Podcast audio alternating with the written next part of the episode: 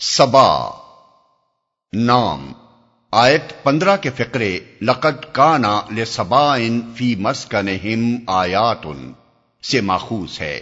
مراد یہ ہے کہ وہ سورہ جس میں سبا کا ذکر آیا ہے۔ زمانہ نزول۔ اس کے نزول کا ٹھیک زمانہ کسی معتبر روایت سے معلوم نہیں ہوتا۔ البتہ انداز بیان سے محسوس ہوتا ہے کہ یا تو وہ مکے کا دور متوسط ہے یا دور اول۔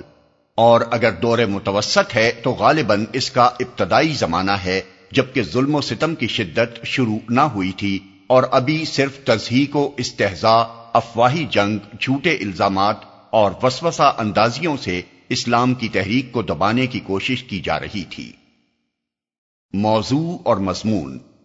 اس سورہ میں کفار کے ان اعتراضات کا جواب دیا گیا ہے جو وہ نبی صلی اللہ علیہ وآلہ وسلم کی دعوت توحید و آخرت پر اور خود آپ کی نبوت پر زیادہ تر طنز و تمسخر اور بےحودہ الزامات کی شکل میں پیش کرتے تھے۔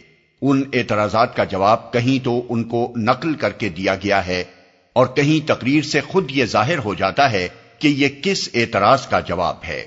جوابات اکثر و بیشتر تفہیم و تذکیر اور استدلال کے انداز میں ہیں۔ لیکن کہیں کہیں کفار کو ان کی ہٹ دھرمی کے برے انجام سے ڈرایا بھی گیا ہے۔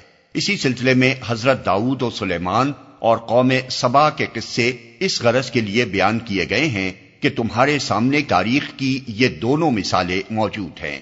ایک طرف حضرت داؤد اور سلیمان ہیں جن کو اللہ تعالیٰ نے بڑی طاقتیں بخشیں اور وہ شوکت و حشمت عطا کی جو پہلے کم ہی کسی کو ملی ہے۔ مگر یہ سب کچھ پا کر وہ کبر و غرور میں مبتلا نہ ہوئے، بلکہ اپنے رب کے خلاف بغاوت کرنے کے بجائے اس کے شکر گزار بندے ہی بنے رہے۔